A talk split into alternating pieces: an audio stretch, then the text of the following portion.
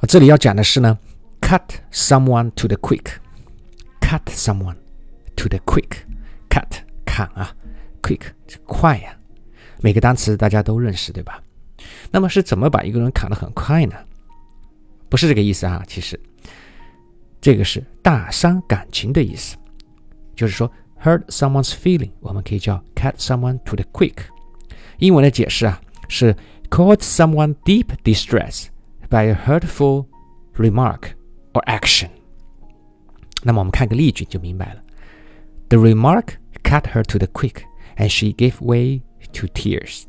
那句话呀，刺痛了她，她就情不自禁地哭了起来。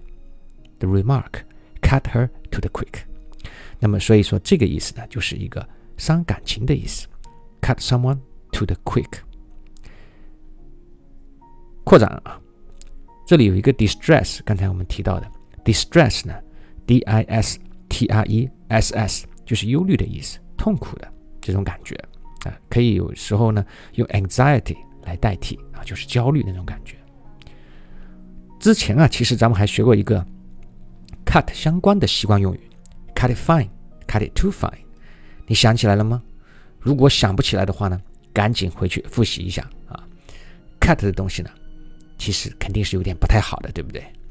那么，cut someone to the quick，今天学习的就是非常伤感情的意思，不要忘记了。好，经常复习，你会有进步的。